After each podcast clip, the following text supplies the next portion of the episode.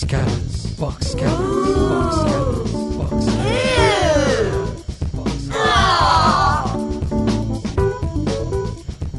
Cutters. Hello and welcome to Box Cutters episode one hundred ninety. Mm. Awkward pauses. My name is Josh Canal. To my left, John Richards. Hello, listener. And to my right, Brent Cropley. Good evening, viewers. You're very excited, boys. We're channeling Pete Smith. Ah, how's that going for you? Yeah, I think Pete Smith does it better. John, don't do that. Right. Don't don't talk like Pete Smith's dead and his spirit is, is filling your body, because he's not. No, and, no, and we don't want to do he's that. He's very him. much alive. Just Josh, don't mention him. Actually, no, he's been on the show. He's protected. He's he's protected. He, he's been immunised, yeah, yeah. but maybe not recently enough. I, unlike poor, uh, always that. I, unlike poor risk. Herman Wook, who uh, I, I continue to, uh, to to check the papers every day. Oh, and last week when you were going on and on about about Canadian comedian Les Ly, oh, I, you, you I, couldn't I know. if you just shut up. I know. The creator of Do Not Adjust Your Set would still be alive. Not Do Not Adjust Your Set? No. You can't do that on television. Oh, sorry.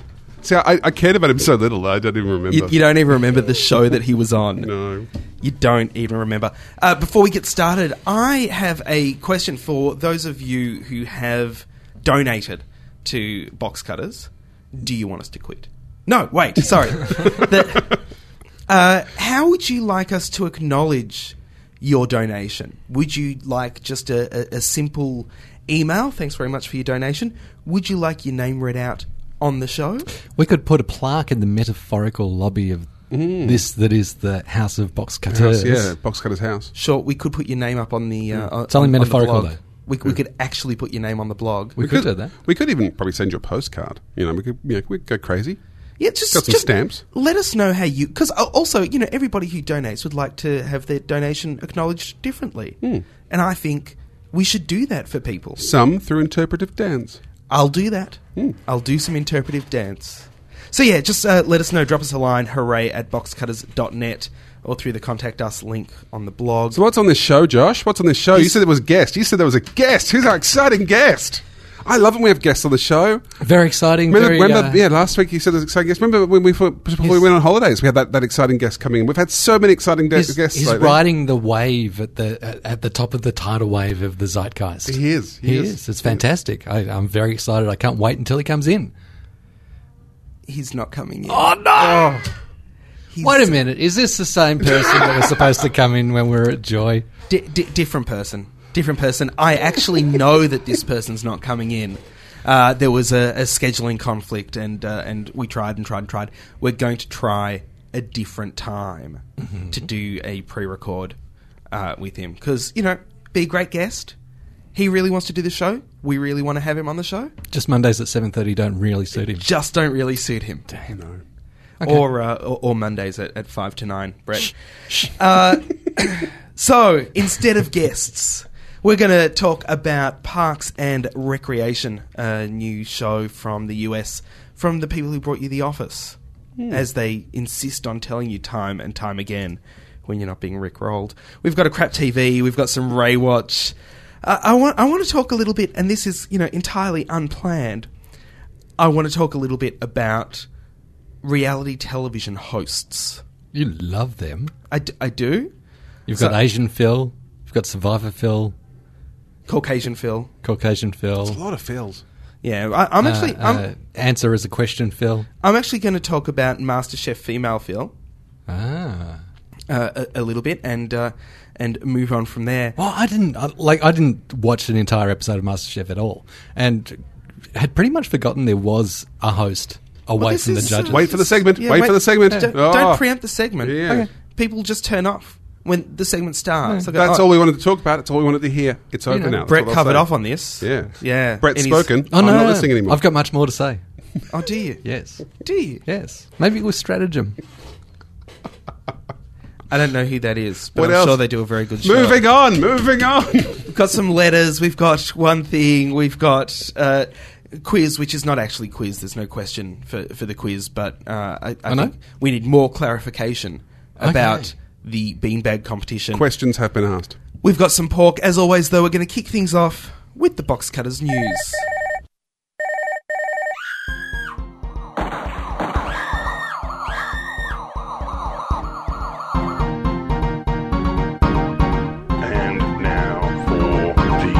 News.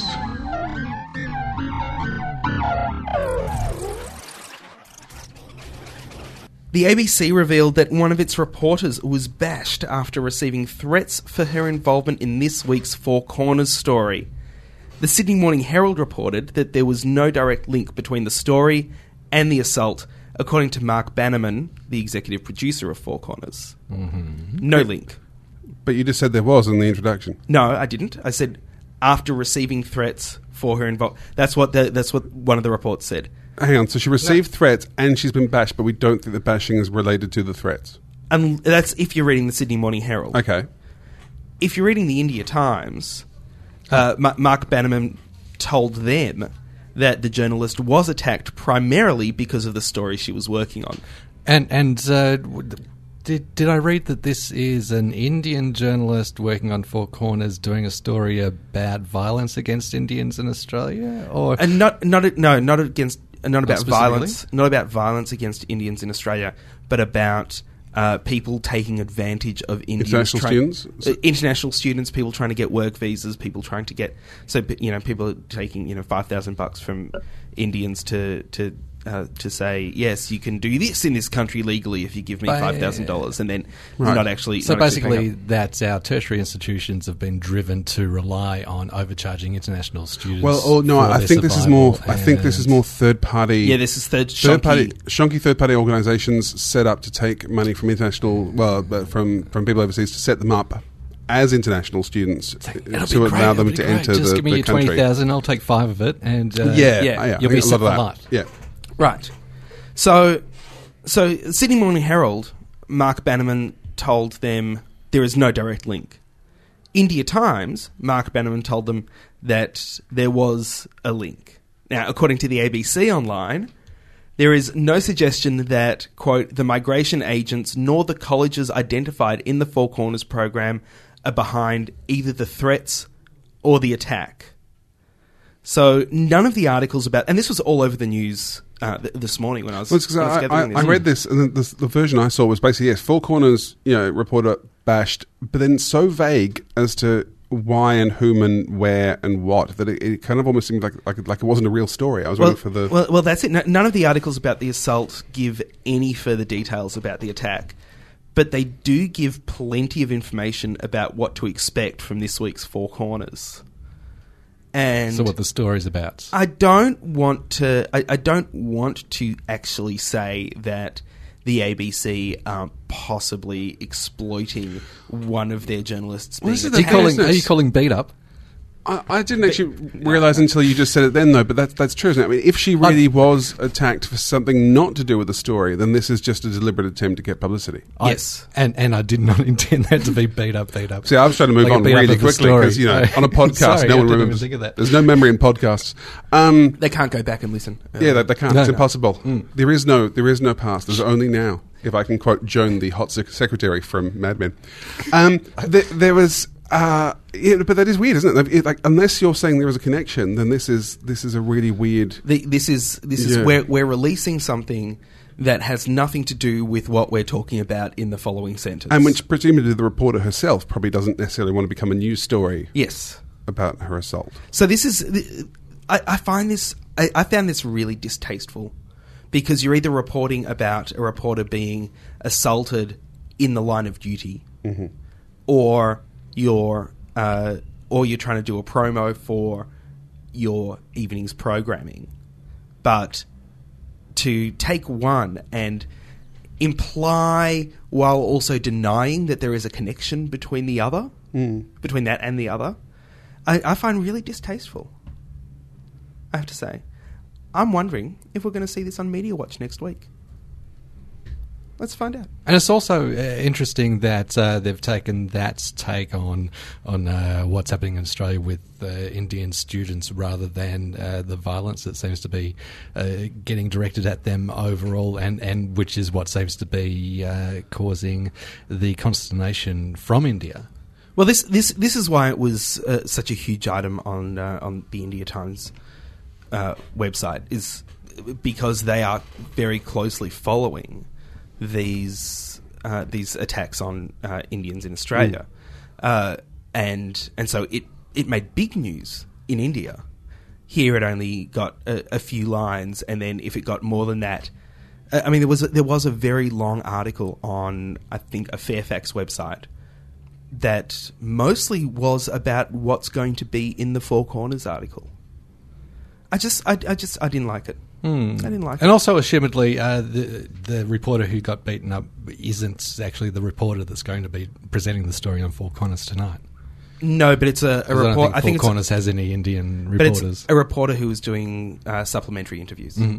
I mean, we also don't know if she's Indian or, you know, she could well be Australian. No, no, they say it's, she's Indian. It, it opens right, up. A oh, young okay. Indian reporter has been attacked. Mm-hmm. Um, yes, uh, quite interesting.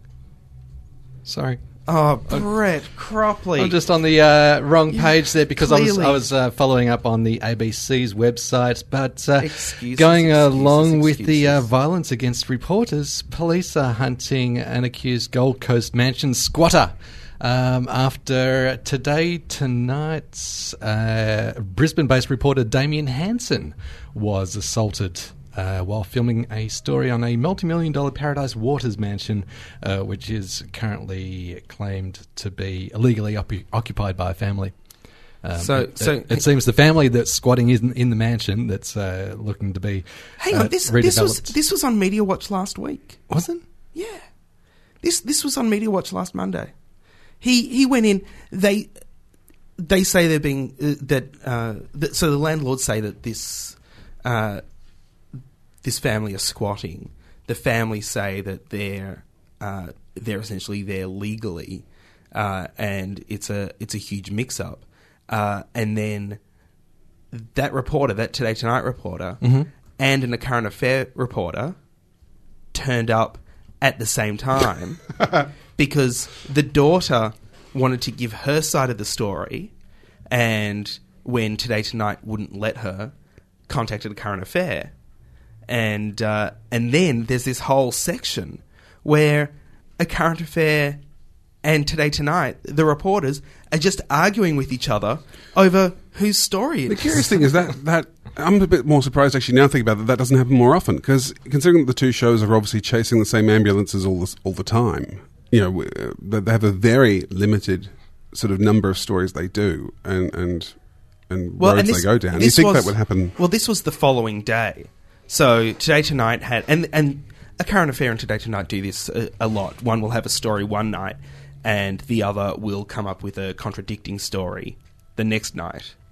Uh, so, so, yes, it, it was it, it was pretty amusing, but horrible for, for the family involved who are, are obviously... I think they're supposed to be renting this house, but there seems to have been some kind of mix-up and they're not actually paying any money.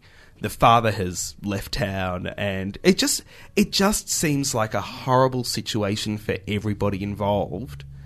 Uh, and yeah, so so so they're saying this. Well, so apparently the assault happens last Monday, right? Yep. Uh, so he's gone back. Clearly, he's gone back to the house. So who was assaulted by whom? I missed that bit. The reporter uh, for Today Tonight, Damian Hansen, was uh, assaulted by one of the squatters. Squatters, okay. in, in air quotes there. You'll see right. that on the video on the podcast. podcast. There's, there's no video podcast.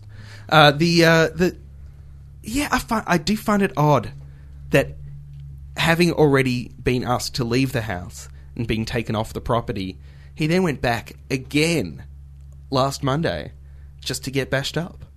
Because that's a story in itself. Mm. That's just weird. Mm. That's just weird. And there, there are nice headshots that have been released with him with his uh, black eye. Right. Yeah. Right. Spe- speaking of uh, black eyes, beat ups, and, and, and getting bashed. Well, to a much more metaphorical bashing. Mm. Um, Channel nine has cut some same-sex kissing, shock horror, because... Good Lord, we're, we're in the nineteen fifties now. From Australia's Perfect Couple. Now, Australia's Perfect Couple, which, as I'm sure none of you know, is a reality competition currently going on. I don't even get how they... How do you... How do you get... Who wins? I was aware it was on, but nobody asked me or, or, or surveyed me to see if I was one Australia's part perfect of couple. Australia's it perfect is, it couple. It does. It does seem like at the moment, I think it's a bit hyperbolic. It title. Seems a bit weird, this reality show, because basically no one, as far as I can tell, is talking about this one. It's it's not like there are a whole it's, bunch of other people are talking about. I don't think anybody promotes when is it on? No, um, but anyway, but Australia's uh, um, perfect couple is currently on air. It does have a, a same-sex couple in it, um, which is yeah great. Except that part of the challenge this week involved. Uh, blindfolding all the men and having all the ladies peck them discreetly on the cheek to see if the gentleman could work out which peck was from his lady. Now, because, of course, uh, uh, Don and Robbie were both blokes, they blindfolded Don and they brought in a bunch of male models to mm-hmm. kiss Don on the cheek, so he had to guess which one was Robbie. That's fair. Now, the whole thing is obviously very chaste and, and almost, you know, let's call it twee, shall we? I mean, you know, it's a, a peck on the cheek. It's a peck on the cheek. It's, you know, it's all just a bit of a laugh. Went out in the screener version. When it aired, that sequence had been cut with Don and Robbie. So they kind of set up that it was going to happen. Um, then they went to a commercial break, and when they came back, the game was over. So effectively, right. Channel nine's determined that uh, a man giving another gentleman a discreet peck on the cheek is too scandalous to be played. Let's remember that next time they play The Godfather. Well, it also got pointed out um, that the ad break... which went in, in... So basically when they said, uh, yeah, we'll be back in a moment, we've set up the game, we've seen all the, the, the heterosexuals doing it, we'll be back in a moment. When they cut back and Don and Robbie had kind of been skipped, in that ad break there was a promo for the new film The Ugly Truth, in which Katherine Heigl uh, gives a head job to a hot dog.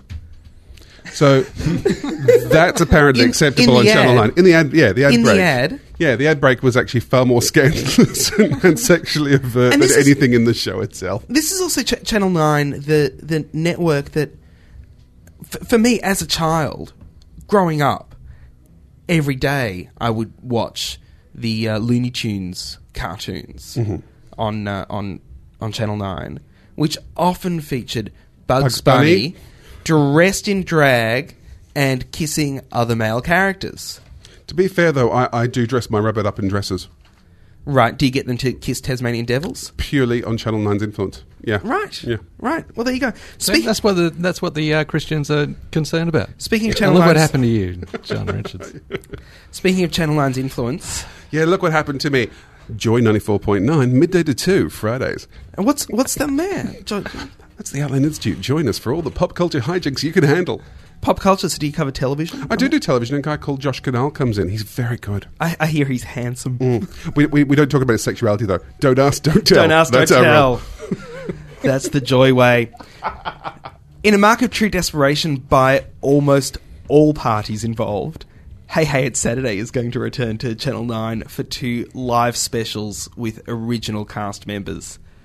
Daryl Summers was quoted on the nine M S N website saying, "There is enormous groundswell of public support for this, so it's the right time to do this." Josh Canal was quoted on the Box Cutters podcast saying, "Groundswell of public support?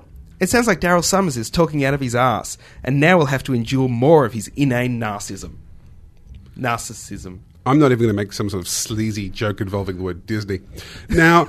Uh, it's only two specials, though, you said. Is that... Only two specials. Oh, so I thought they were coming back for a full series. I, well, I hadn't... Two special as, as a warm-up, it, it would seem, from what I was reading today, um, with perhaps uh, the the avenue opening up after that uh, to go full-time next year. I mean, it would be... I mean, it's a cheap show, isn't it? I mean, it's... it's It's a cheap show. It fills in a lot of well, Australian content. And it, it depends on if Daryl keeps on charging what yeah. he used to oh, charge true. when it was on. And and they don't have his old uh, office slash the house that was on the grounds at the uh, at the Channel nine studio right. anymore.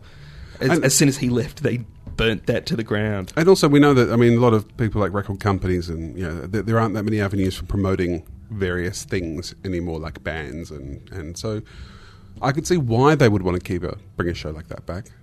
I, yeah, I just wish it wasn't that show. I know. I know. Uh, I'm thinking we should get Wilbur Wilde on the phone. Uh, yeah. That's uh, that's what I'm thinking. Why don't we finish the news and then uh, and then see about that. Okay. Uh, well, uh, talking of uh, offensive things on television... Uh, people...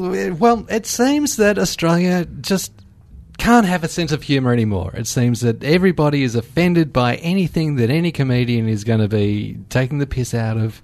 Uh, if if it could possibly taken, be taken the wrong way, then it will. I take Apparently, objection to that, Brett. The, the Chaser program uh, are now offensive and degrading to guide dogs. Uh, the Chaser last week aired a skit centred on an organisation called Guide Dogs for the Blind and Munted, and uh, featured them leading a couple of uh, drunken men who smashed bottles and, and were acting all yeah, drunk. It was a, it was a shit sketch. Well, I was going to say, yeah, devil's advocate, though, here's the question. Was it funny? This is the problem I'm having with every one of these Chaser stories recently. No. Is, at the end of the day, the, the sketch isn't funny. All of this criticism about the Chaser isn't... The Chaser, they're just tedious, they're unfunny, they're, you know, guide dogs or whatever. They're, they're, people are, are saying they are offended. But I think this thing, though, but but that's the point, isn't it? The Chaser boys, like, oh, look at us, we're naughty boys. Oh, we go and we find things that annoy people. Oh, we're so tough. We're so... Like, when they did politics and, and like, news, at least there was well, a, a reason. Now it, it seems so desperate. It's that, like, oh, war against everything. Oh, politically incorrect. In I hate same... people. No, I'm ranting. Okay. Stop, I'm going to rant. You get to rant. I'm going to rant. I'm so sick of people on your show. People going, oh, I'm politically incorrect. Oh, look, we're politically incorrect. And this whole thing like, oh, it's so good to be politically incorrect now. Well, in fact, it just means you're a bit of a dickhead. You know, I'm so sick of people being dickheads and then claiming they're politically correct and it makes them all tough. Look, we're all sexist and racist like we were in the fifties. Oh, we're so amazing. It just seems to me that, you know, these boys are going, and they're boys, they're such boys, going, oh, look at us. We can pick on guide dogs now. Oh, we're tough. We're interesting. It's a boring sketch. It's not funny. Be funny, for God's sake. In that, in it that did same look episode. like a bit of a time filler in that episode. Oh, mm. There's so much time filler in this whole season. Most um, of it. And I, I think that, but I think the Chaser have been really affected by the change in the political climate. That uh, now we have a federal government that it, we we don't have the population as a whole concerted against the government, and there's not as many figures of fun that they can actually have a go at. Ah, and and Rudd and Rudd has been so so effective at keeping them away from him. Rudd is hard to attack, yeah, you know, because he's he's not. There's not he's surrounding there, himself he? with he's not, he's by not feds and yeah, and but there's there are so many other politicians to attack. There are so many. Well, I mean, the same ones that they always did. Wilson Tuckey, for example. Well, yeah, but also, you know, Hockey and uh, and and Gillard. There's so much that they could do uh, to to make fun of politicians. But Newstopia, though, Newstopia still managed to actually argue interesting political points and make points in their stuff against Labour, not by going after directly people, but after ideas and concepts in a way that the Chaser don't seem capable of doing. They seem to just be, they can only attack a, a, a well-defined individual, you know, thing. But only five people liked Newstopia. Three of them are in this room. Yeah, but we were right. Yeah, we, we were we were right. But, uh, you know, I, I, I take you back to, to last week's conversation about uh, Millionaire Hot Seat, Uh, where uh, where people are unaware of which war, world war the battle at Gallipoli was fought. I mean, this is it's, w- what we're getting at is there are stupid people who want jokes about people being munted and needing guide dogs for that, and the Chaser is catering to that. So that's because that's what things like, you know, Fast Forward and, and things used to be for. Right. I mean, well, Full Frontal, I mean, not Fast Forward. But, um, yeah, and the Chaser originally were actually intelligent and interesting. And it just seems yeah, to me like they're, they're... And they're not anymore. Yeah, they, they've turned into their own Full Frontal version of, of their own Fast Forward. It's like, what's... You know, per- perhaps this is uh, the results that we're seeing uh, of uh, comedy by committee. Maybe, maybe they actually had some funny sketches that they wanted to do that were nixed by whoever was in there saying, no, you can't do that. No, yeah, but you, you know what? We, do I, I don't think we can speculate um, on what they may or may not have had in the writing room. I think we can only judge them by what comes onto screen. And I was just saying, and what comes onto screen, if it's not if it's not Chaz dressed as Osama bin Laden, which last week was also still hilarious, uh, Chaz in America dressed as Osama bin Laden, going up to landmarks in Washington and asking people how much security there is at that particular landmark. That's the sort of ballsy stuff that uh, th- that was entertaining and still is entertaining. But they uh, clearly can't go to Washington every single week, and that clearly was from while they were on break, mm-hmm. that they, they happen to be over there. Like, yeah, Telspeth's not over there sending stuff back. The problem is, too, though, but even, even if we go back, because I think it's a fair point to go, well, maybe it's, it's you know, that they've, they've been scared and they're, they're doing something. Except the problem is the thing that caused the scare, as we said, wasn't a funny sketch anyway. Like, it's, it's you know, the whole the whole children thing, it wasn't a funny sketch. Oh, but I, I think that uh, the culture of management over there would have been deeply affected, especially given that uh, the scapegoats, it turned out, had actually passed the tapes up the oh, yeah, chain. But my, but my point is, even the controversial stuff wasn't funny. It's it's not like, you know, they were doing really funny controversial stuff and they're doing unfunny, uncontroversial stuff. They were doing unfunny, controversial stuff. But I don't think they've, they've just been affected by the, the change of political... Uh, I, I don't think season so. I, and and being being stifled. I, I don't think by so. Not look having at, the access, like like one at, of the things last week was uh, they couldn't get to Rudd, so they went back to Howard. Howard's still out there doing his power walk the, in the morning. Too, I think the whole premise of this show though is is deeply restricting. You know, the whole point is the war on, on everyone means they have to kind of be bad boys and naughty boys all the time, and that's actually you only do that for a certain amount of time before it gets tedious, as, it, as I think it has.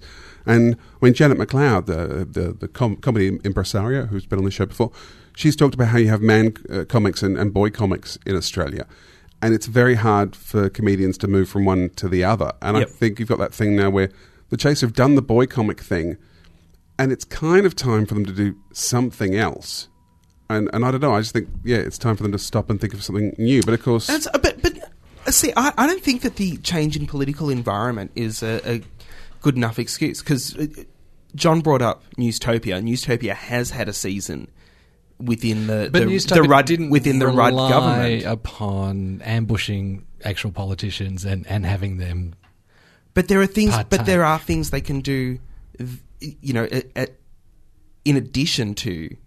just ambushing politicians. But, I mean, uh, their, their, their humour wasn't entirely just ambushing But this is what I'm saying. It has become ambush and shock. Seems to be all the Chaser do now, and not actually, you know, jokes or funny.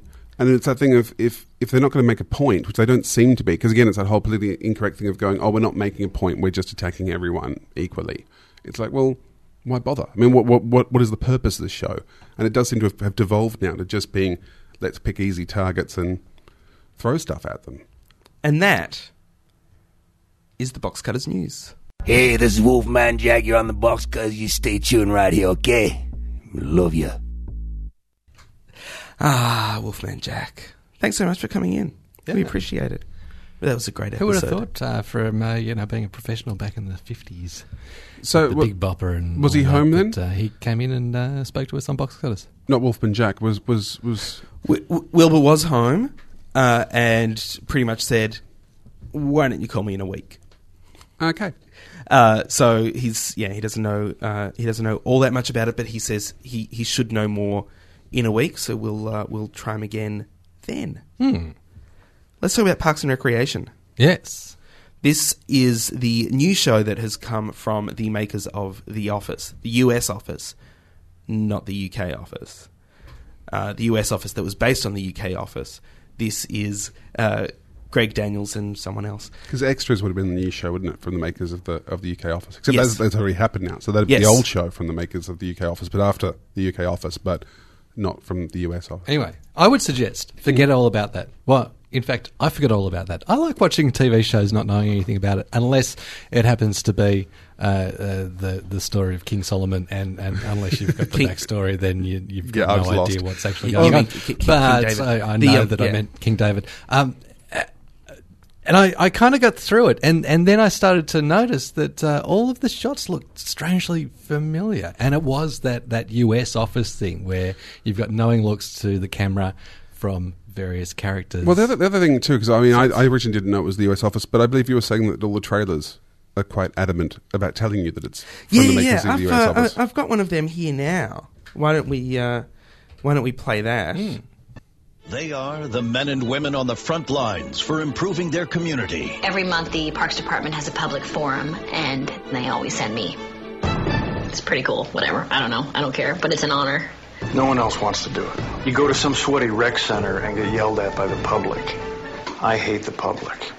The public is stupid. From the people who bring you The Office, Amy Poehler in Parks and Recreation. Thank you so much for coming. What an amazing turnout. Thursday, April ninth on N B C. So N B C make it sound really wacky, zany. They put uh, they put fun and frivolous music uh, in the background, but the whole thing is is shot, acted like the documentary style of The Office. And what's it about, Josh? It's about local government. It's uh, about uh, Amy Poehler plays uh, the uh, the uh, person in a local government in charge of Parks and Recreation. And is she in charge of Parks and Recreation? She's she's working in the Parks and Rec department, and she gets to set up a working committee, and she's very excited about that. She, she yeah, I, a, I would uh, think she's middling somewhere. Mid- middling. She yeah. hasn't had any particular wins in her career working for Parks and Rec. She is very ambitious. She's hoping to be the first female president of the U S A, starting off with her, her role in Parks and Recreation. Yes. And, and especially because there's a pit that she's decided she wants to try and turn the pit into a park, and that will be... She mentions in one episode that in years to come that she'll bring her White House staffers there and they'll say, now we've seen this park, we've understood how you've become the first female president of the United States of America. And so it's a little bit funny.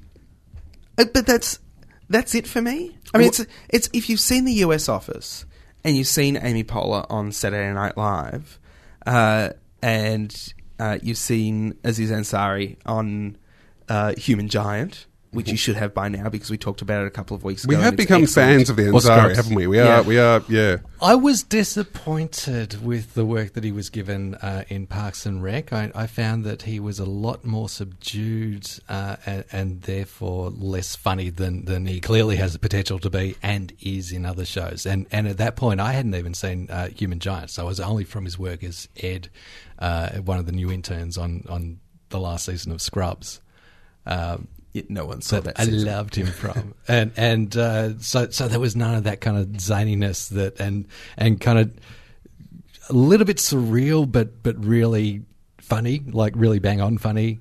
Um, well, I, that it, we had the opportunity a, really to do. It's it's a it's a particular character that he's playing. I think that the character is a a, a very subtle but sleazy Uh, guy who's who's working in local government, and, and it, it, he's very politic. He's perhaps the most politic person in the office that's working there because he knows that uh, one of the higher ups uh, is the one that you have to suck up to, even though he's completely useless and he actually doesn't believe in local government. Well, um, his boss at one point because he's a Republican, and and yeah. he, he has these Scrabble games with him and pretends like he doesn't know any words. So so that uh, the boss does say at one point though he he's hired Azari. He's he's the perfect local government employee because he doesn't. care. Yeah. And he actually, yeah. yeah. yeah.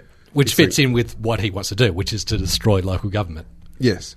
Um, this is kind of weird that I've ended up on the other side of this because I absolutely love this show. I thought this, yeah, normally normally I come out going, going, ah, you got that. I thought it was crap. I actually really, really enjoyed this. And it was weird because it got to the point where I couldn't work out why I was enjoying this so much because it is, there is nothing original in this at all. Like we were saying, like Brett was saying before about, uh, if you do, uh, I, yeah, I didn't know it was from the makers of The Office until I was about five minutes in and went, oh, it's obviously from the makers so of The looks, Office. It looks like The Office. Identical. Yeah, yeah, it's um, absolutely it's, identical. It's got Jim's ex-girlfriend in it.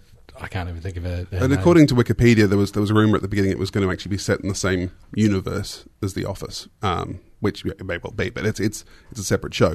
But it's yeah, it's that mock documentary thing which we have seen done to death, and I'm so tired of, and I, I kind of would have said I, I never want to see again. But I, I enjoyed it so much in this, partly because Rashida Jones. The, there is one aspect to this. Occasionally, um, the characters obviously occasionally are nervous about saying things because the camera crews are there. But there's also a couple of times which I think characters deliberately say things because the camera crew is there and they know it's going to get back as a really weird moment of passive aggression, which I actually found quite funny. But I, just, I loved Amy Poehler in this. And we've talked about how I always have a problem with, with, with you know, asshole characters and, I, and, and you know, um, Expanded Down, for example. You know, mm. I did enjoy it all. And it's weird because this is that same thing where I actually can't watch The Office because I find it too uncomfortable. The, the English one, way too uncomfortable. The American one I'm a bit better with. But this, Amy Poehler is, is obviously, you know, deluded and... and But she's at heart not necessarily a bad person. And I think that's actually what I really enjoy with these sort of characters. There's, she's there's a so pe- dumb. Well, not dumb, but more... She wants to manipulate things. And, and when you start to see her mother, who's, who's this kind of like overbearing... Yeah. Her, her mother's a, a jurist, a, a her, her, judge of some her sort. Her mother's like she... an excellent local politician, or yeah, higher than that. And there's a bit where um, she, she's talking about her daughter going, uh, I always wanted to be happy and succeed, which is why I keep trying to get her to be a wife and mother. And there's implication that her mother has no yeah time for her whatsoever. But was just, yeah, got no respect for her no. at, at all. And I, all of that I found quite interesting. I, I did find the... uh, the politics of the situation quite interesting, with uh, everybody having their own agenda, and, and sometimes that agenda is just to goof around. But even with Amy Poehler, I mean, she's a great, I think, comedic performer anyway, but also because even though she, she's doing this, you know, for her own ambition and whatever, the end result is to make a park, which is actually quite a good thing. So, like, even though if she, if she might be doing it for the wrong reasons, there's still actually quite an altruistic end result to this, possibly. There's a lovely scene where she goes around trying to get support for people, and she's doing a door-to-door thing, and she keeps meeting people who don't like parks. And I don't know why I found that hilarious. People go, no, I'm not really keen on parks. No, I don't like them.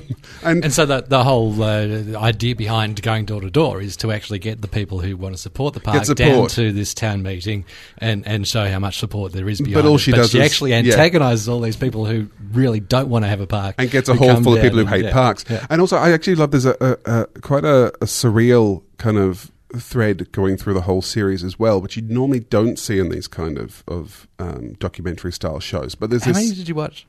Uh, five. I watched like in, six in the end. I think. Um, but it so was, I win. And it was, well, it was only because the sixth one wasn't on the disc you gave me. Oh. But um, there's things like uh, at one point they're, they're having a, a celebration, I think, of her mother, and there's a they're going on, we'll now go to uh, to the footage of this. This I, I've forgotten exactly what was going on, but there's a, a man who is meant to say something, but he's a, he, it's a, a video from him in hospital when he's lost the ability to talk, and it cuts back later on, and he's going, thank you for those uh, you know, very uh, interesting and noble blinks and twitches. And, and there's sort of thing going on this whole series where people just do really weird things behind the main story. So the main stories are quite small and normal, but there's this very odd bubbling underneath stuff going on, which I really enjoyed. I, I, I didn't hate it, but I didn't love it as much as I love the U S Office. I think that is a very funny show and makes me laugh a lot. And I think it's just, I, I didn't recognize anything in these characters. I also found it quite annoying that some of the characters are quite pantomimey and some of them are playing it quite straight. And I, it kind of felt to me like the universe wasn't completely set up properly. I mean, you you were talking off air before about uh, uh, about John Waters uh, and how he gets all of his characters to play the same kind of level. They all act in a very odd kind of yeah. It's an odd acting style, but he gets everyone to match, which is always the important thing, to get everyone to match. And style. that's and that's not happening for me. Who, who did you not feel though? Who did you think was not kind of fitting into the same? Because I mean, they, they all sort of matched for me, but I also I think because oh, the uh, the the. The volunteer, Rashida Jones's character, uh, is is very straight. Is that the nurse? Yes. Okay, yes. Uh, is she a nurse? She's, she's the one whose boyfriend fell into the hole. Yes, who she's brought also the, the hole to be made into a park to the attention. Uh, and, and I also find uh, Aziz Ansari's character to be... Uh, to be quite honest and, and straight. I don't find I, him big at I, all. I thought he was really big. That's why I'm surprised, because I really? actually, yeah, I thought he was big, and, and I was glad that Have he... Have you seen him and John? Well, yeah, no, but because uh, he normally plays, but normally normally plays huge. I mean, you know, his, yeah. his default is huge. But I actually liked the fact that, to me, he was he was still big, but hadn't gone too big, because I always worry he goes a bit too big. But this was, to me, this was him matching um, his God, appearance I... in, in, you know, Flight of the Conchords, or in that terrible procedural that we watched when we watched a whole bunch of them in a row, and I've forgotten which one. Um, I Can State the Bleeding Obvious, I think it was called. Ah, yeah, yeah. It was either Lie to Me or the other one that we watched. You know, two weeks in a row we watched the same show with different names. But um, he played, he played like sarcastic uh, autopsy guy or something in that. And, yeah, so I, I kind of, to me, it was it was... Yeah, to me, I think he fitted... He, I thought he matched her. Yeah, quite possibly. I thought he matched her really well. I, I, I'm the other one I would have thought you could argue wasn't in the in the universe is the one that she's got the interest in, who um, I think is possibly... Played by Paul, Paul Schneider. Schneider. Yes, yeah, Mark yeah. Bannerman. That's the only one I would maybe argue, but I also think in that universe, he's the one who is... He's this weird kind of, like, she, he's the one that she's interested in, but he's almost like this non-character. He's almost like an absence of person, and everyone else kind of is around him is much bigger. Well, within the office he is, because he's, he's not actually in the office with them, and he's a lot more, he's, he's further up the chain, he knows the right people to speak mm. to, he can actually make things happen, it, which she really needs. And in that universe, he comes across as cool, which he isn't cool. I think it's just that he doesn't talk, so it kind of makes him... It gives him this depth he's that the aloof. rest of the characters don't have. Yeah, uh, I think he is like like the way that he gets off with, with the chick. Um, it's it, you know what, it's individual bits. I don't think that's necessarily that important. I think what is important is that listeners make up their own mind. One thing we should mention, though, because you played that ad before. So what do you think? Did you like it? That's what we're for. We're here to make up the listeners' minds for them. They haven't got oh, time, Josh. They haven't right. got time to make up their own minds. That ad you played before, I thought was interesting. We, we mentioned how this is a very low-key, very quiet show, documentary style, doesn't have any incidental music in it, incidentally, and that... Just thought I'd mention that. And then that, that trailer you played, it's all like huge incidental music yeah. and, and the wackiness it happens on Parks and Recreation. And it's just that thing of it's it's they're obviously trying to advertise it as one type of comedy, which and it, I, it and I think isn't. That's probably why it didn't work in the U S when it uh, when it first aired, because N B C was selling it as something that it wasn't, and uh, and. I think it probably didn't get the audience that it needed. And it Did, may just be the uh, inability of American uh, T V commercial producers to produce any other type of ad apart from, well, yeah. coming up this Saturday night, yeah. tune in, which, it's going to be great. Which, which I think is uh, is endemic to the entire television industry as a whole, everywhere in the world. Uh, Brett, you asked if I liked it. I didn't mind it. Mm-hmm. It wasn't... I really like The Office. It's not on that par, but it's near there. See, it's like, it yeah, doesn't offend me. I had the opposite. I get a bit of a chuckle. The Office is, yeah, I, I can see the American Office is good, but this I really liked. Cut! That's the worst coma acting I've ever seen! Is it my imagination or is T V getting worse? Ah, uh, this show ain't no good. That was so terrible, I think you gave me cancer. Oh, look out, Smithers! I love this show. Brett Cropley... Some crap T V's happened during the week. You're right on top of it. It has. I am. Uh, it's about Channel nine. Uh, as I, as we didn't report, uh, because I did want to go into it uh, a little bit further. At this point, uh, Channel nine, after one episode, axed Dance Your Fat Ass Off. Um, I, I didn't even realise there was an Australian version of this. Is this the Australian version or the American version of the show? American version of the okay. show, yes. Uh, so it's actually from a cable network in the States. Uh, it's it's uh, not on uh, network free-to-air T V over there at all. Um, and Channel nine have had a lot of this going on over this year. Uh, there there was a quite an interesting article uh, in the Australian's media section today um, talking about the list of failures that uh, Channel nine have had. Um, so uh, Underbelly, Tale of Two Titties uh, was, was fairly good for them. Farmer Wants a Wife was fairly good for them. Uh, but then we come to uh, what they what they call desperate acts of programming madness uh, with This Afternoon, which we saw on air I, for uh, I, five I believe, minutes. I believe that is This Afternoon. uh, Trouble in Paradise, uh, which has been pulled, and that was just after three No, that episodes. was Trouble I, in Paradise. I, I hadn't heard that uh, they, they had axed that at all. So little was uh, was any of the fanfare or anybody watching uh, Trouble in Paris, Paradise. This was uh, the horror tales of people on holidays, just... clearly designed to, to terrorise everybody that was considering leaving the country. I, I think I'm not even aware that Channel nine is a network anymore. That's that's twice we've mentioned a show that was on Channel nine that I had not no, heard well, of. I, I wanted to ask you, uh, Dances with the Fat Asses, you were saying was... It's been pulled pulled from air after one episode, presumably because of bad ratings? Is that the... Uh, yeah, I believe it got no, seven hundred ninety-seven thousand viewers uh, off the top of my head from what I read on and Saturday. And that's a bad number? Uh, for for its time. What what what time did Channel nine think was appropriate for fat ass dancers? seven thirty on the, uh, Tuesday night. Because the reason I bring this up was that that was the one reality show that, that I heard a lot of people talking about this week. That's the really yeah, odd thing. And it was a lot of people all over Twitter. And a lot of people... watching it and liking it. That's the other thing too. Everything, I mean, most of the stuff I heard was people going, I tuned in to be offended. Yeah, probably not a good start, but I tuned in to be offended at how, you know, you know, how horrible it was going to be to these people. And I actually really enjoyed it. And and the people, all the people who mentioned it to me were obviously going to watch it again. And we're telling people about it. So it just seemed really odd that for they're a not, show with they're that They're not going to watch it again.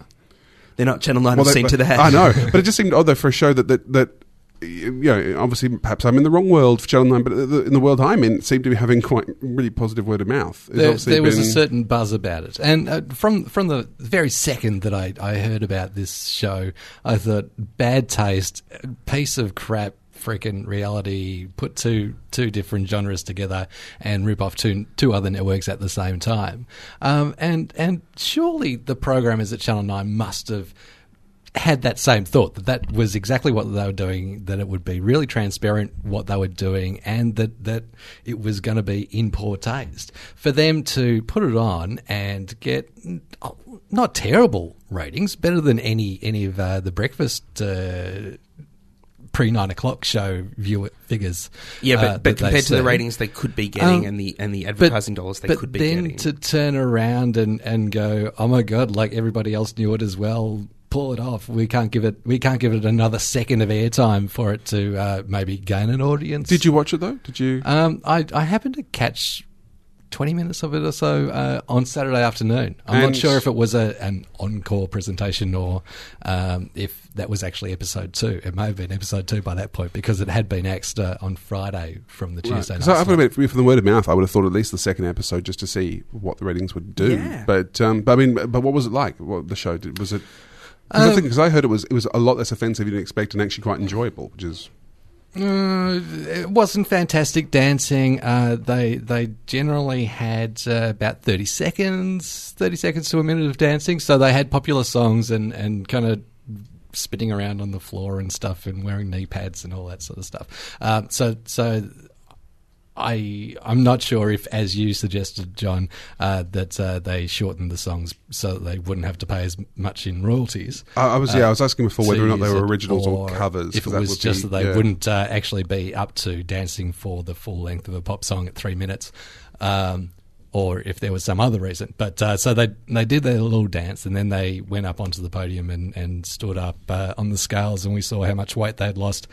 And through, they, through dancing, through that thirty seconds they, of dancing, well, through the through the week of of uh, being in rehearsal. So, oh, so okay. there was there was a little bit of. Uh, so this is because I've got to say, just on the premise, that is so much more positive than than the kind of fat phobia that is turning up in things like even even Biggest Loser, fat, Fattest Loser, uh, Fattest Loser. Where um, because the thing about uh, Fattest Loser is that the the things they do and the amount of weight they're losing is patently un. Sustainable well, and, and not and, terribly healthy either because yeah, they, they're, they're huge amounts of weight loss. You can't make fat people run, and if people are losing fourteen kilos in one week, that's not good. Is that's wrong. Really bad. And whereas, you know, at least the dancing thing, it's actually giving a positive kind of, you know, you might actually enjoy doing this, which I thought was kind of nice. And it's it's not actually a, a concept that's specifically engineered to make the, the subjects of the show cry.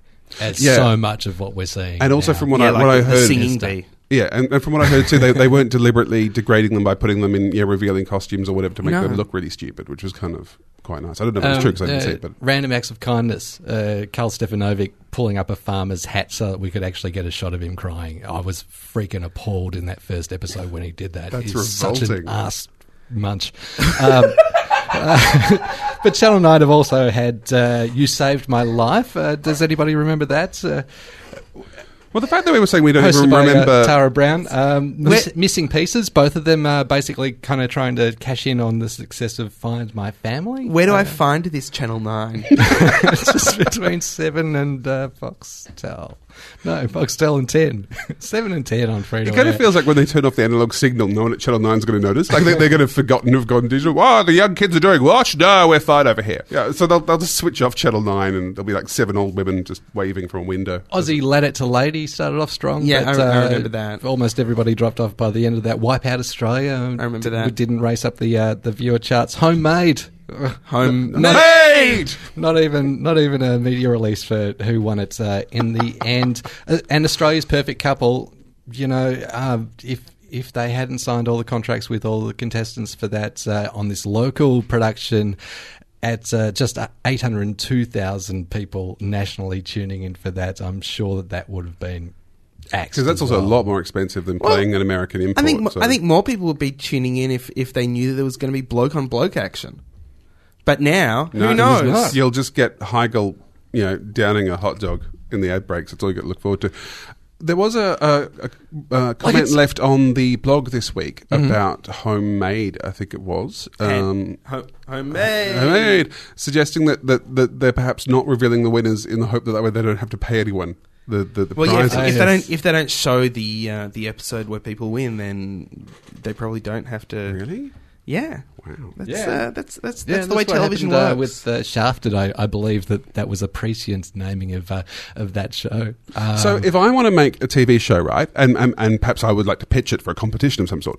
If I wanted to make a T V show called um, Australia's Most Exposed Boobies, and I want to get a whole bunch of women to come in and take their tops off, and week after week show this, and the winner will win one billion zillion dollars. Mm. But then I decide not to show the last episode. Can I actually then get away with that? Is that no, no? no I, I think. Hang on, hang on, Brett. In charge I think. Of- I think John's just come up with an ingenious way to get a look at lots of boobies. Yes, I'm thinking about this. So it's um yeah I mean, you're let, a very generous man. Let's just have rolling auditions for that. So. Yeah, but but I'm and, saying is that is that really if I go oh but I, you, know, you only get paid if the final episode actually airs. No, no, I, I, can... I, I don't think that you could uh, sign that contract without being uh, taken to court as signing it in bad faith. Uh, I think that's given right. that the so networks it, are actually in charge of. Uh, so the, if I if I was rating schedule. So if I was rating really well for each episode and then just decided not to play the last episode, it would be obvious what I was doing. But if I yeah. was rating quite mm. badly. And if the show became unpopular as it went on, well, I, I believe then that is the is is kind of the plot of the Mel Brooks film, The Producers. Oh, that's what I'm thinking of. Isn't yeah, it? yeah, but with more boobies. um, so I, I think down at Channel nine. Uh, That it's actually gone beyond them running around as if their hair was on fire. Actually, and, yeah, you'll find and, their hair actually was on fire. And I did, uh, I, I did come across some uh, some commentary from somebody uh, within the industry. Uh, in fact, last week, saying that well. You know, asking the question that uh, David Gingell is is the puppet of uh, Jamie Packer, and he's still down there running the place, and and. You know, is this is this actually all accidental that Nine are, are going down and down in the ratings uh, after after um, Kerry Packer sold the network to Bond and then bought it back for yeah, one-tenth the price? This is a conspiracy yeah, theory about yeah. Channel nine rating badly. Is this what we're yeah, doing? Yeah, Brett, Brett be, be careful. Be careful Where of your. Uh, uh, of your, I'm asking uh, you the know, question. I'm, se- I'm not second, second-hand speculation. Where, where does the moon landing no, figure into all this? I'm not speculating. I, I, I'm, I'm, you are. Am I? It's. It sounds I'm asking like the a, question. Sounds a lot like speculation. Sounds a lot like dangerous territory. Um, so what what are they replacing? You know, let's let's let's move, C- let's, C- let's move off that. Why can't what, C B C bring in uh, their own programmers and actually show us what they've got? Because they don't know how to run a, a, a television station. Well, they shouldn't have bought a television station, well, should they? They then, feel foolish now. Yeah, egg on their faces. Yes, nine Go back eggs. To your freaking uh, uh, uh, superannuation. So what are they? Uh, what, what are they replacing? Uh, fat. Fat ass dancers with is is it going to be? You love uh, this, a, a, like a, an. Uh, another repeat of The Bikini Shop or no, no, old no, episodes no, no. of Putting on the Hits. No, no, no, no. Is The Bikini Shop that eighties movie where people open up a bikini shop and, yeah. and at they, the end it have, turns out all, they've, all, they've all been stitched together with surgical so, and so, it all dissolves and everyone's and got boobies. Yes. I, and, and spoiler, by the way, I do apologise for ruining the end of The Bikini Shop. Sorry, I haven't seen that film for like twenty years. And there's a, and there's, there's, a two, there's a two-way mirror in the uh, in the change rooms. Uh, it's hilarious. Less exciting for you, Josh. Uh, w- one part of the uh, replacement is Is Two and a Half Men, so uh, just more of that on uh, one Channel part nine. Of a replacement. But uh, the other place which you're sorry, that, that leaves half an hour for Putting on the Hits. The other part is uh, which you'll be very excited by: The New Adventures of Old Christine. I'm not as excited about that as uh, as Ross is. Hello and welcome to Today Tonight. Every yes. soap, soap and water. Oh, exactly, yeah. Soap and water. Hello and fuck you. I'm Naomi Robson swearing. In this uh, new political climate where it's just too hard to poke fun at uh, anyone in Australia anymore, or so is my understanding. Unless you're politically incorrect. Oh, hey. oh, breaking down the walls. Oh, you're a tough guy. Actually, I, I'm just so bored with making fun of A Current Affair and Today Tonight because they just make it so easy, mm-hmm. as we heard in the news. They just make it way too easy. sixty minutes in the U S had a... Uh, now, now, this is sixty minutes. Hard-hitting sixty minutes. Mm. sixty minutes. Telling it like it is. But have all the, the hard-hitting uh, good journalists from sixty minutes U S now died? Well, Andy Rooney's still there. And, uh, and Andy Rooney uh, did a story about fruit. And uh, I, there's not really any point to this story other than he's talking about fruit. Let me... Uh, let, have, have you got some audio there, folks? I do, I do. Let me uh, let, let me play it, see if uh, see if this works. I will also uh, put this up on the blog so you can watch it in full. From the time we're very young, someone is always telling us to eat more fruit. Well, I think we would eat more fruit if we knew for sure that it was going to be any good when we bought it. It's so expensive.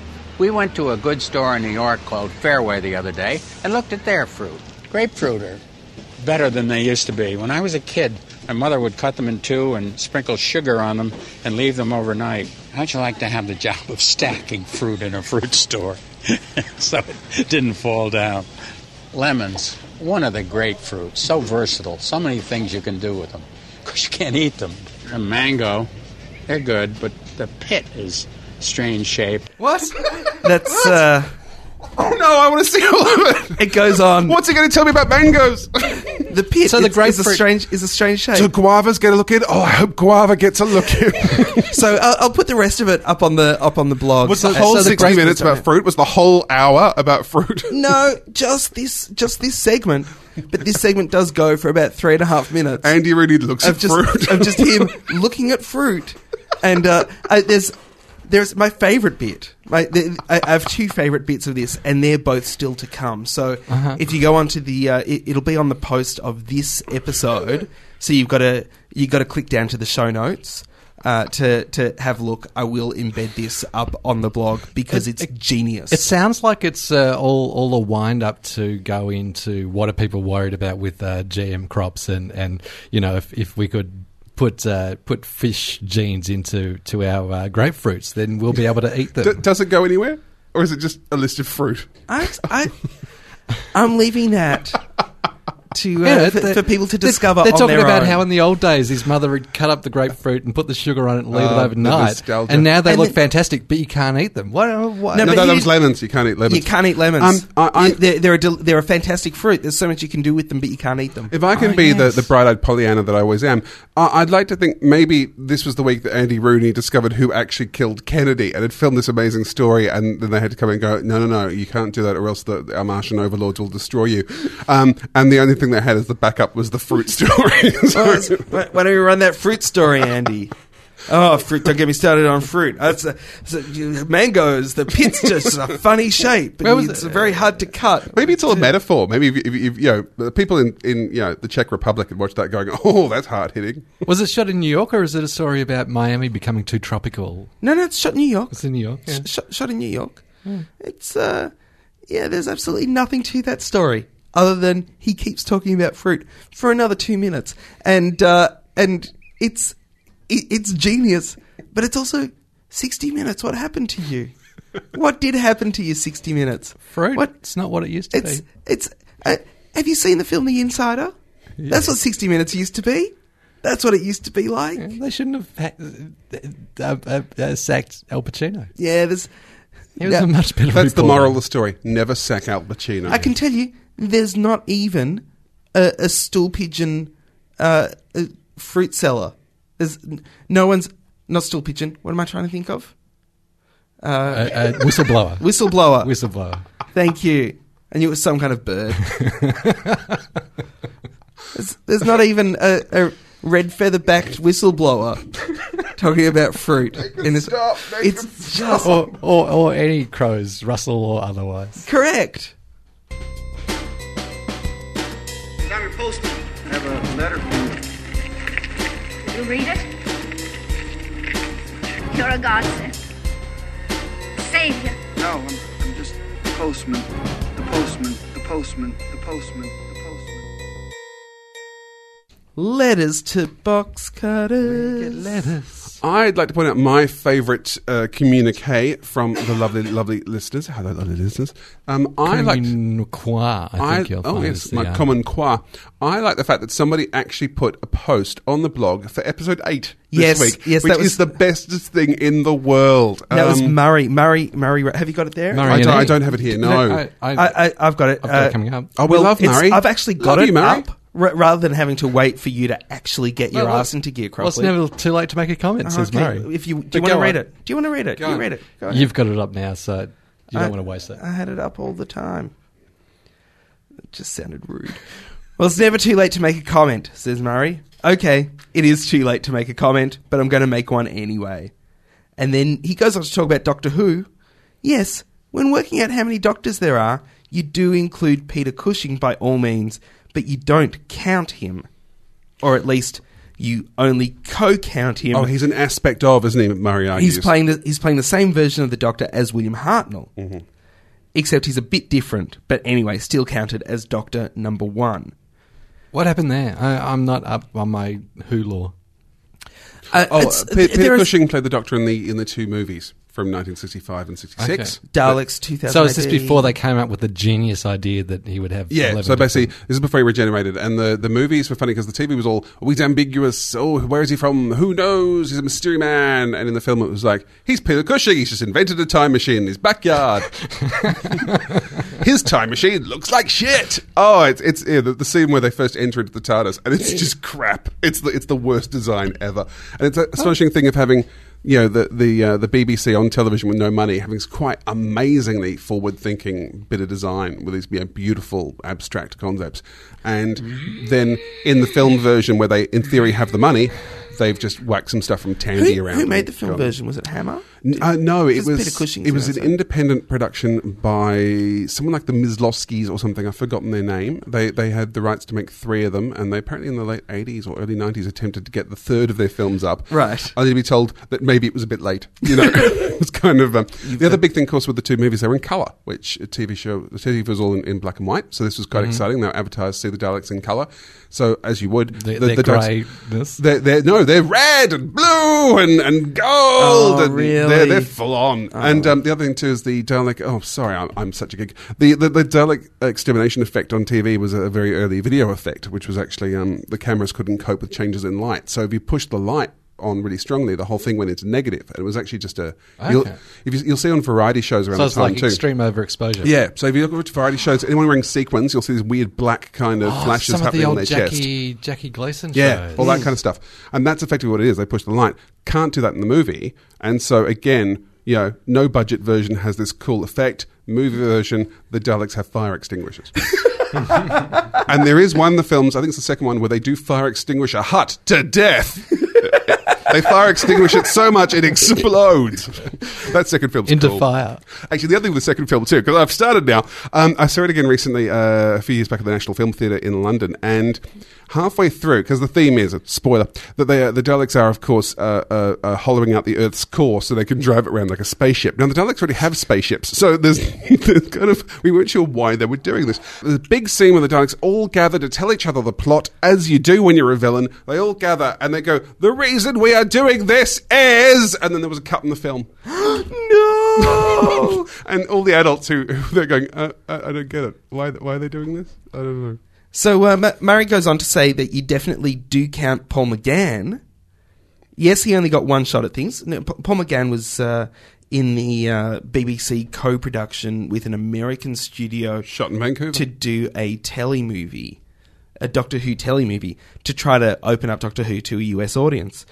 Uh, and uh, they say... He says that they even had Sylvester McCoy, Doctor Who number seven... there for ten minutes just so that he could get shot and regenerate. That's got continuity written all over it.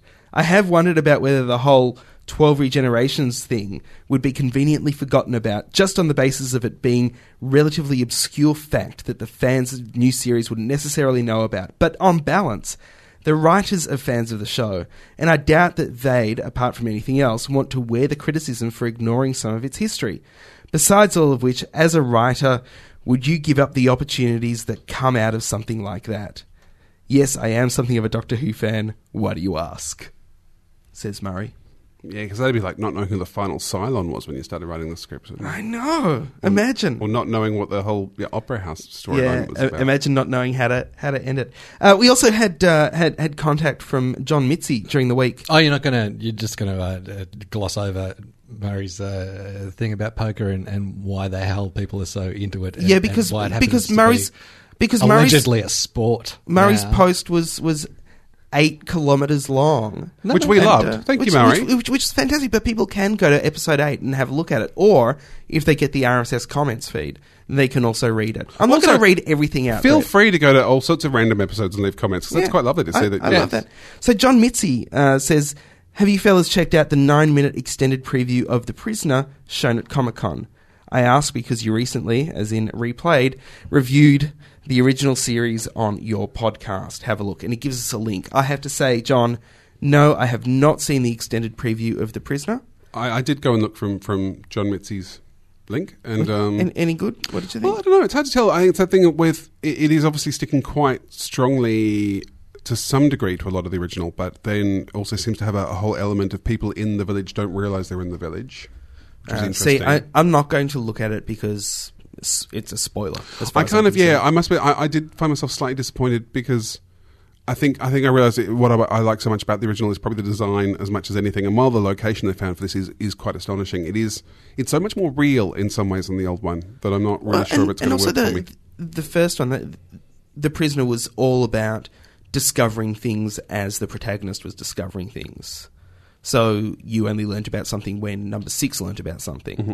Uh, and to know ahead of time things that are going to be in the show. It looks like they may have changed it, though, from that. I don't know. Ian McKellen anyway, looks great in it, too. So that's... Uh, I am going to put that link up in the show notes uh, for, for this week. So if you are interested in having a look, you can go ahead. Uh, and uh, and J-Bo wrote in. J-Bo. Jebo. I don't know how to say that. It's Jebo? Jebo. I think it's Hebo. Oh, Hebo. Interesting, John Richards, that you ask if there's a market for the Leaf Busters product. I ask that all the time. When I spent... So this is last week with I the, uh, the... the Anabaya. I questioned Thea's approach to leaf busting. Yes. Sorry, Thea, I think is the pronunciation there. I've driven that. It's a very good car. Uh, if there's a, a market for the Leaf Busters product, when I spent Sunday cleaning out my gutters... It amused me no end. It's not so much the yucky water a product like that might save me from, but rather the pulling of every muscle in my body and a heap of little cuts on my arm. I guess she writes Thea, but it must be Fia. Mm. Hasn't spent much time atop a ladder. I spelt T H. But she just oh, okay. Yeah. See, I, I actually think Thea should do that for her next ad. Don't want to be covered in little cuts? Because, yeah, that's pretty good. I'd yeah. buy that.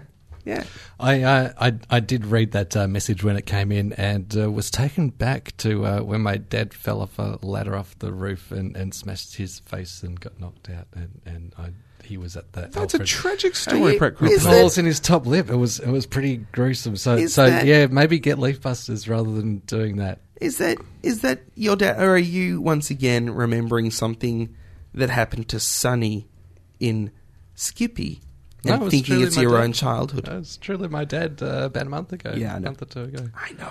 It's yeah, an I awful know. Story. It is a horrible story. Horrible story. On I that thought note, it was in Sydney. On that note, let's... What? It's, that just gets confusing.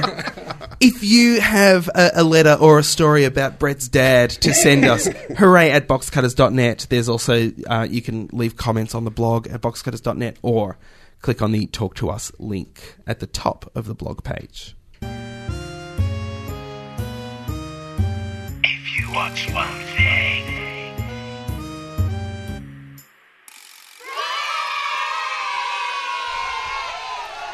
For a show with no content, we've managed to fill it out pretty well. Brett Cropley, if you were going to watch one thing this week, what would it be? Pretty well. Uh, well, it's an entire evening on S B S almost. Uh, Liberal Rule, a documentary about uh, John Howard's values and beliefs uh, being uh, established early in his life, uh, following uh, the the theme of Australia's political culture uh, having having shifted and uh, Chaser not being... Uh, Um, um, effective anymore. Hey, hey, followed hey, by hey, after, hey, hang on, hang on. Be- before, before you go with followed by, yeah, I think you're missing the whole point of the one thing. No, last no, week, the, like last is- week, I, I noticed listening back to last week's episode. That that with with one thing you did mention five or six, but but Brett is arguing this time that he's not changing the channel though, so he, he's he's he's sitting down to and watch they, the they one follow. Thing and it's blending together into into. Then you one. Can make it make yourself a cup of tea while world news is on. No, it. no, if you make a cup of tea, that that makes That's two it. Things. That's no, two no, things. No, no, you have to stay there in the beanbag and wet yourself. Don't watch that then. Watch The Fog of War. Oh, see, see, and now you've taken my thing. No, I ha- what? Yes, you have. No. Yes, you oh, have. Sorry. Now you've taken. That's my not my thing. thing. I'll have liberal rule. Oh. You have fog of war. Errol it's Morris. Too late. Errol Morris with McNamara. No, no, no. Fantastic. But, but if he has liberal it. rule, you have fog of war, then people can make a cup of tea in between. Everyone's happy. No one has to wet a beanbag. This is this is my point. One thing means one thing. It does not mean two things on the one night. Sorry, I just got really excited when I saw that Fog of War was on. Because it's a fantastic doco. Errol Morris does awesome documentaries. Does he John, not, Josh? John, if you were going to watch one thing... I, I, actually, like I actually had a hard time this week um, and, and, and annoyed that... I, well, me, luckily, I missed those because, yes, I was flipping through trying to find interesting documentaries, which is what I do when I can't find anything else. Then I was going to go, oh, look, just watch um, Flight of the Conchords because you can't go wrong, and discovered it's not on this week. It's apparently they're playing it every second week because of cricket and all sorts of crazy stuff going oh, on. Oh, that's the uh, S B S. The S B S, because I was going to say, yeah, that way you could watch two episodes in a night if you wanted, um, yeah, and a wet beanbag. But... Um, And instead I've gone, look, you know what? Just go buy Mad Men Season one. If you haven't watched it yet, it's cheap at the moment on J B Hi-Fi. It's fantastic. Mad Men Season one D V D. Watch that. I don't want to sound, I, sound I, like I'm, I'm insisting I, on rules when I break them all. Anything that's on the telly? No, couldn't find anything on the telly. Uh, similarly, uh, along the same lines, I think uh, if you watch one thing this week, it should be a book. Okay, question three. Which can... Are all these going to be about war? No. I got loads of... I got one on tennis, one on the Suez Canal. Loads. Okay, question three. Which canal links the Mediterranean with the Red Sea? Box Cutters. We had some communique during the week about... Common Croix. Sorry, some Common Croix. ah, they're always trying to secede. Uh, d- during the week uh, about the beanbag competition... Uh, one question we had was, do we want them funny or honest? Yes. Well, yeah, w- w- do we want shows that actually could get up on air, or were we just looking for a good laugh? Do we want to be entertained or something that may actually get on the network? And I think that a good pitch is always going to be entertaining. So, uh, it, whether or not... I mean, it could be... It could be, and I'm working on one. I'm working on on a pitch. I I showed uh, the the two of you a, a very early version mm. of it. Uh, it still needs a, a bit of a voiceover, but I'm working on one of a show that we've talked about uh, on on our show. But, but I am assuming. I, I left a comment on the on the blog, just my own personal opinion. But I assume that we're not really looking for. To me, I, I thought we were looking for to be surprised. Yes. As well. So because obviously, you know, like you know, a celebrity Big Brother ripoff is going to be a show you could get up. I just think we're trying to look at a. A kind of a new approach, you know. Actually, I, I'm also. How about Meet the Press meets uh, Almost Anything Goes? So Joe Hockey up against Kim Beazley with Great Big Cotton Buds. How about Meet while, the Press? While, while uh, Laurie, Laurie, what's his face, is, Lane, is uh, Laurie, Lane, no. interviewing them. Laurie Lane runs that leather shop and always hosts things. Um, Uh, I was going to say, uh, what about what about Meet the Press? Meet the Press meets Anything Goes. So just yeah, Meet the Press with lots of Cole Porter songs. Ah, that'd be quite nice. But uh, I'm also on a ship. Oh. On a ship, I'm also. Uh, but but see, if you call it Anything Goes, then you could have armaments.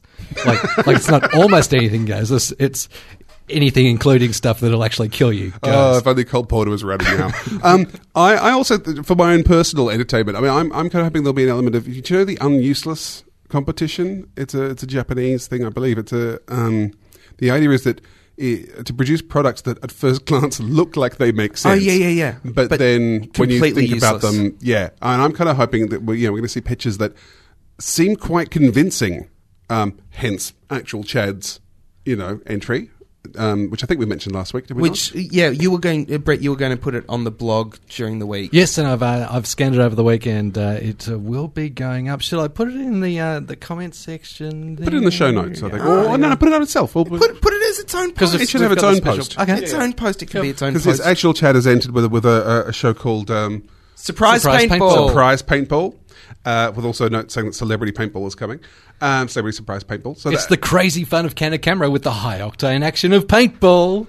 See, and, and so, something like that, which uh, and it, it, was, it came in as a as, as a postcard. And it was pulled off so professionally. We, that we thought it was serious. We thought, we it, thought was it was a real, real show. show. I'd put it in the bag with the rest of the other stuff, and it, it kind of got a little bit crumpled while I, I ferried it home. And then I looked at the fine print and, say, and saw actual Chad Productions uh, on... on there, and so, so something like that, where it could be a, an actual show, Could be, you know, a, a sitcom. Uh, you, you might have a, a sitcom idea of, uh, you know, two two amputees and a gorilla. Mm-hmm. Uh, I mean, that's been done, obviously, so yeah, not that one. But yeah, yeah, something like that. We've, we've all seen Three's Company. But the... Uh, anyway, um, two, three minute baby grand. Uh, but yes, it could be a sitcom, could be a drama, could be a reality show, could be a new approach to anything. But and could, again, could be a news show, could be anything at all. And remember, the show and tell aspect. So it could be audio that we can play on the show. It could be a video that we we could all look at. It, the video, it, podcast. video podcast. We could we could special um, wave to. Up, we've got new lenses in the cameras the, oh, this week because we're in no, Studio Three. It's um, just different speakers. We could Great. upload uh, like you know the promo material if you want to send us that. Um, a lovely Sophie from Canada was asking about sending us a very large file, and and there are various like. You send it dot com and stuff. Yeah, um, you send it dot com and places just, like that. She just could because use. the uh, the lovely Sophie is in Canada. If she wants to get in touch with me, I could fix her up with uh, some some uh, special uh, space that she can upload. upload? Stuff so yeah, if you're international, there are ways to send you, us those you, files you can, as well. Yeah, you yes. can upload stuff. We can. Uh, you know, we can always download stuff from if you've got S three storage, storage or anything like that. For those of you who weren't listening last week, of course, you will have the chance to win. A double crumpler beanbag. Ooh! It fits two regular-sized humans, and uh, and has the crumpler logo on it. It's beautiful. It's black and white. And uh, I could watch S B S. For all of us, it's just a single. Though. Yeah, yeah. For, for us, it's just a single. But for uh, for for regular-sized humans, fit two of you on there. But why would you want to? It is so comfortable. I'm saying, get off my side of the beanbag. I'm having it all to myself. And to win that, just send us a pitch for a T V show. We will be showing them to some professionals at some point for some bizarre reason. Yeah, yeah. Yeah, they'll enjoy that. And you can find out uh, more details on the blog. There is uh, a post that is all about the beanbag competition. Hey, um, when I cast my pod, it's with the box cutters in mind. Box cutters, pod, cast, done. Pork is on the table. That brings us to the end of Box Cutters episode one hundred ninety. I want to say thanks very much to no, Wilbur I think Wilde. I think you're thinking that we're uh, further on than we are because uh, of that uh, little timeout that we had while you're on the phone to Willie. Yeah, I'm, I'm well aware that uh, we're still at about an hour twelve. Oh, anyway... Now. I'd like to uh, just mention that this week on the Outland Institute, we're having a discussion about True Blood. We never actually reviewed it here, did we? No. No. And I know that, that, that Mister Joshua and myself both disliked it. What was your personal take on True Brett Blood? Brett liked it. I haven't had a look, actually. Oh, okay. Yeah, but you liked it. Anyway, um, it, it's, I will probably like it. It's yeah. much talked about at Joy. It. He's, he's been meaning to like right. it. Sometimes. Josh and I slagged it off on air a few weeks back. Someone wrote in and complained, so I have I've combined a, a panel together, two for, two against. To uh, starts off quite well, all very chatty, ends with shouting and abuse. Did we, so, did we slag it off on air on your show? Yeah, yeah, yeah. I, I don't even remember that at all. Yeah, that was that was the first hate mail you got. Right, they love you. Um, they, they really do. They really at do. At least they let you talk this week. So uh, if you'd like to join us Friday, midday till two, um, the podcast is also up and now through iTunes, so you can podcast yourself, uh, iTunesy yourself. Yes. And, and get Institute. all three uh, episodes you, to now from there, as I did uh, last night. Did you? Yep. Oh, that's yep. sweet. Yep. Oh, nice. So, so you'll see my counts there on your stats. Hooray. So yeah, so just the Outland Institute on iTunes, and you can hear Josh and all sorts of and I believe I, I poll your feed. So to speak, oh. uh, every ten minutes. Does Chris Lordy. know about that? Uh, the, uh, you know, while we're plug- plugging stuff, I don't think I've mentioned in about three and a half years, little running bear dot com. Uh, that's where I sometimes and very rarely write stuff. It's always a surprise, though, isn't it? It's it like, is. It's like getting a present. It is. Every every now and then you just go, oh, Josh has thought about something. And how about the uh, the fantastic services of Binary six? Uh, yeah, let's not talk about that. That's a planet. I still I still own the domain, but uh, I let Star my friend. System, maybe. I, I did let my friend have that space on his server back. Oh, yeah, I'm not using it so much anymore. So have you uh, just redirected it to uh, WordPress dot com? It's a uh, tragic story, isn't it? When you when you let that man have his space on his server back, it's it's it's like Faulkner. You, you know you know what it is like. Faulkner? It is the author, not where the, not, not where the, the cemetery is. Yeah, sorry, not that's the only reason I ever go to Faulkner. you, you know what it is like. It's a lot like the end of episode one hundred ninety. Uh, I That's did say exactly like the it, end it of is, episode one hundred ninety. Almost too much like it. Until Thanks next to our week. guest this week, he was awesome. Oh, awesome. He was almost as good as that one we had when we were at Joy, just before we went on the break. Oh, much, much, much, much better. Do you think? Yes. Yeah, yeah, because we were yeah. well aware Hell that he yeah. was not going to turn up halfway through the episode. Uh, thanks also to Wilbur Wilde for speaking to me on the phone. Until next Looking week. Looking forward to lunch with him. Sometimes you just say things randomly. It's like this weird kind of other show going on that you're not invited to, listener. Until next week, my name is Josh Canal. I'm John Richards. I continue to be Brett Cropley. Thanks for listening to Box Cutters. Catch us again next week. Same bad time, same bad channel. And hey, let's be careful out there. Box Cutters thanks three R R R, whose studios we use to record this podcast pretty much each and every week. Find them on the web at r r r dot org dot a u or one oh two point seven F M if you're in the Melbourne metro area. If you enjoyed this podcast, please go onto the iTunes Music Store or anywhere else you find us and leave a review. It will help other people find Box Cutters and then they can enjoy it too. Email us at hooray at boxcutters dot net or via S M S on zero four five eight, two eight eight, eight three seven. That's zero four five eight, cutter.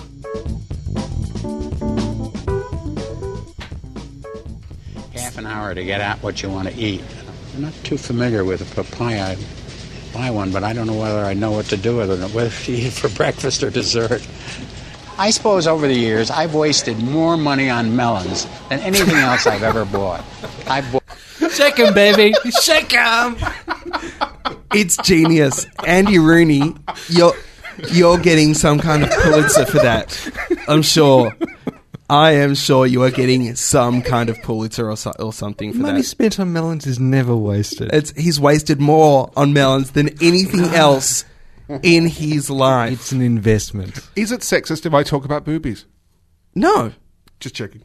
Hi, this is Pete Smith. You've been listening to or have just missed Box Cutters.